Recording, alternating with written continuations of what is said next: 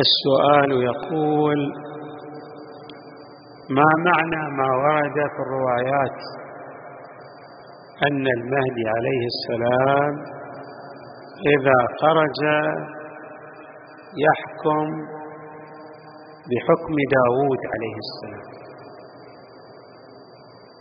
ألا يستلزم ذلك أنه يسير على وفق شريعة أخرى وليس على وفق الشريعة الإسلامية لأن شريعة داود تختلف عن الشرع الذي جاء به المصطفى صلى الله عليه وآله. الجواب ورد في عدة من الروايات أن المهدي عليه السلام إذا خرج يحكم بحكم داود فعلا. ولكن علينا أن نفهم معنى حكمه عليه السلام أي حكم الإمام المهدي بحكم داود. ما هو المراد به؟ أولا نقرأ الروايات ثم نوضح شارحين للمعنى المراد. الرواية الأولى هذه الرواية عن الإمام الصادق عليه السلام. يسأله عمار الصاباقي أحد الرواة بما تحكمون إذا حكمتم؟ قال بحكم الله. وحكم داود فإذا ورد علينا الشيء الذي ليس عندنا تلقانا به روح القدس هذه الرواية رقم واحد. الرواية رقم اثنين أيضا رواية عن الصادق عليه السلام. يقول لن تذهب الدنيا حتى يخرج رجل منا أهل البيت. يحكم بحكم داود وآل داود. لا يسأل الناس بينة. هذه الرواية رقم اثنين. رواية أخرى أو مكاتبة عن الإمام العسكري أنه كتب إليه شخص يسأله عن القائم إذا قام بما يقضي بين الناس. فجاءه الجواب في المكاتبة سألت عن الإمام فإذا قام يقضي بين الناس بعلمه كقضاء داود لا يسأل لا يسأل البينة طيب. هذه الروايات الواردة. علينا أن نشرح هذه الروايات. ما هو المعنى المراد من هذه الروايات؟ أما الرواية الأولى فواضحة. غاية الوضوح. لا تقول إن المهدي عليه السلام يحكم بغير شريعة النبي. وإنما تقول الرواية ما هي؟ تقول يحكم بحكم داود بحيث ماذا؟ تقول الرواية أنه يحكم بحكم الله. حكم الله هو الحكم الفعلي الذي أنزل على المصطفى. بعد ذلك تسأل تشرح. تقول لكن هذا الحكم الذي يحكم به هو حكم واقعي وليس ظاهري. وحكم داود شلون حكم داود يعني داود ما كان يسأل البينة. ينزل عليه ملك من السماء أو ينفث في روعه فيعلم بالمسألة. يعني يوحى إليه بحكم أي مسألة من دون أن يحتاج إلى شهود أو إلى بينة. نفس الكلام في حق الإمام المهدي عليه السلام. ولهذا الرواية تقول بحكم الله وحكم داود فإذا ورد علينا الشيء الذي ليس عندنا يعني ما نعرفه تلقانا به روح القدس. روح القدس هذا ملك من أعظم ملائكة الله تبارك وتعالى أعظم من جبريل عليه السلام كما في بعض الروايات. يعني أن هذا الملك يخبر الإمام المهدي عليه السلام بالحكم الذي ليس عنده. وموجود عند الإمام المهدي؟ من الذي يخبره؟ هذا الملك اللي هو روح القدس. الرواية الثانية نفس الكلام واضحة جدا واضحة. الإمام يقول لن تذهب الدنيا حتى يخرج رجل منا أهل البيت. يحكم بحكم داود وآل داود لا يسأل الناس بينة. يعني في حكمه في قضائه ما يحتاج إلى بينة لأنه يصير على علم لماذا نحتاج إلى شهود؟ لماذا نحتاج إلى البينة؟ لأن يصير ما عندنا علم بالواقع. فإذا كان الإمام عنده علم بالواقع مثل داود بالضبط داود ما يسأل البينة وإنما يأتيه ملك من الملائكة ليخبره بحكم أي شيء يأتي عنده أو إليه فيحكم به. والرواية الأخرى المكاتبة اللي عن الإمام العسكري الأمر بعد فيها غاية في الوضوح. لأن هذا السائل يسأل عن حكم الإمام في قضائه بعد خروجه عليه السلام. فجاءه الجواب ماذا؟ فإذا قام يقضي بين الناس بعلمه بعلمه كقضاء داود لا يسأل البينة. واضحة إذا الروايات واضحة. من أين جاءت هذه الشبهة أنه معنى حكمه؟ بحكم داود. هذه بعض المشتبهين الذين يريدون أن يصطادوا في الماء العكر كما نعبر. يعني يأخذ هذه الروايات ويلوي عنق الروايات. لا يفهم الرواية كما وردت وإنما يريد أن يشنع على أتباع أهل البيت يريد أن يفتري على شيعة أهل البيت. فيقول هذا المهدي الذي تدعونه هذا إذا قام ما راح يحكم بشرع رسول الله وإنما يحكم بحكم داود كما جاء في رواياته. ولا بد أن نفهم ما هو المعنى المراد من حكم داود. يحكم بحكم داود يعني ما يسأل البينة ما يحتاج إلى شهود. هذا هو المعنى الواضح والوارد. وهذا المعنى قد جاء في بعض الروايات يعني أن داود عليه السلام ما كان يسأل البينة. عن ابن عباس ادعى رجل من بني إسرائيل عند داود عليه السلام قتل ولده. فسأل الرجل على ذلك فجحده. فسأل الآخر البينة فلم تكن بينة.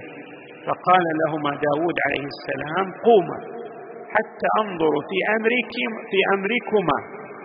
فقام من عنده فأتى داود عليه السلام في منامه. أو فأتي داود عليه السلام في منامه. يعني أخبر جاءه ملك أخبره في المنام. فقيل له اقتلوا الرجل الذي استدعى. فقال إن هذه رؤية ولست أعجل حتى حتى أثبت فأتى الليل في منامه أو فأوتي الليل في منامه. يعني نفس الشيء جاءته رؤيا مرة ثانية. فقيل له اقتلوا الرجل فلم يفعل. ثم أوتي الليلة الثالثة. فقيل له اقتلوا الرجل أو تأتيك العقوبة من الله. فأرسل داود عليه السلام إلى الرجل فقال إن الله أمرني أن أقتلك. فقال تقتلني بغير بينة ولا تثبت. قال نعم. داود يقول نعم. والله لا أنفذن أمر الله فيك. فقال الرجل لا تعجل علي حتى أخبرك حتى أخبرك. إني والله ما أخذت بهذا الذنب ولكني كنت اغتلت يعني قتلت. والد هذا فقتلته فبذلك آه نعم أحدث. فأمر أو فأمر به داود عليه السلام فقتل. فاشتدت هيبة داود في بني إسرائيل. والله تبارك وتعالى شد بهذه الرؤية في المنام. يعني الملك لما جاء وأخبره بحكم بأن شخص هو الذي قتل هذا من دون بينة عند داود عظم أمر داود. عرفوا أن داود له اطلاع ماذا؟ على جانب غيبي بواسطة الملائكة. وهو قول الله وشددنا ملكه. يعني إن الله تبارك وتعالى ثبت ملكه بإخبار الملائكة له بالمغيبات. هذا معنى ذلك طيب. طبعا ينبغي أيضا أن نشير إلى مسألة أصولية. لو أن الإمام المهدي يعني جاء بحكم في شريعة إبراهيم أو في شريعة نوح أو في شريعة عيسى عليه السلام. وحكم به. هل أن حكم الإمام المهدي بحكم موجود في شريعة سابقة معنى ذلك أنه اتبع الشريعة السابقة؟ لا. هناك مسألة في الأصول يقول بها كثير من الأصوليين يقولون هكذا. الأحكام الكائنة التي كانت في الشرائع السماوية السابقة. إذا لم نعلم بأي حكم أنه نسخ يبقى في شرعنا ما نعلم. هذا عندنا. نحن أتباع أهل البيت وعند حتى أبناء العامه يرون ذلك. يعني إن الأحكام الشرعية التي كانت في شرائع الأنبياء إذا لم نعلم بنسخها يجوز لنا ماذا؟ أن نعمل بها. لاحظوا. قال ابن قدامة المقدسي في الكافي في فقه الإمام أحمد المجلد الأول صفحة 671 يجوز للحاكم أن يحكم بعلمه سواء علمه في ولايته أو قبل ولايته. ثم استدل على هذا أن الحاكم يجوز له إذا علم بالحكم أن يحكم به ما يحتاج إلى شؤون. قال ولأن هندا زوجة أبي سفيان. قالت يا رسول الله إن أبا سفيان رجل شحيح وليس يعطيني ما يكفيني لي ولولدي أو لولدي. فقال رسول الله صلى الله عليه وآله وسلم خذي ما يكفيك. مع ولدك أو وولدك بالمعروف. فقضى صلى الله عليه وآله بعلمه ولأنه حق علمه الله إياه فجاز الحكم به كالتعديل والجرح. وكما لو ثبت بالبينة يعني الحاكم أنا الآن أعلم بمسألة وما عندي شهود. وأنا القاضي يجوز أحكم على وفق علمه. هذا رأي من؟ ابن قدامة المقدسي وقال ابن مفلح في الفروع وقال ابن الجوزي في كشف المشكل في مسند أبي بكر في الخبر الثابت من إفراد البخاري عن خبر خزيمة وجه هذا الحديث أن النبي صلى الله عليه وآله وسلم إنما حكم على الاعراب بعلمه. يعني ما أخذ بالبينة وبالشهادة وإنما ماذا؟ كان عنده علم بشيء حكم به. طبعا النبي ورد عنه عدة من الأحاديث يقول إنما أقضي بينكم ماذا؟ بالأيمان والبينات. ولكن لا مانع أن يحكم في بعض القضايا الجزئية بعلمه. وهذا موجود يعني في كثير من الروايات.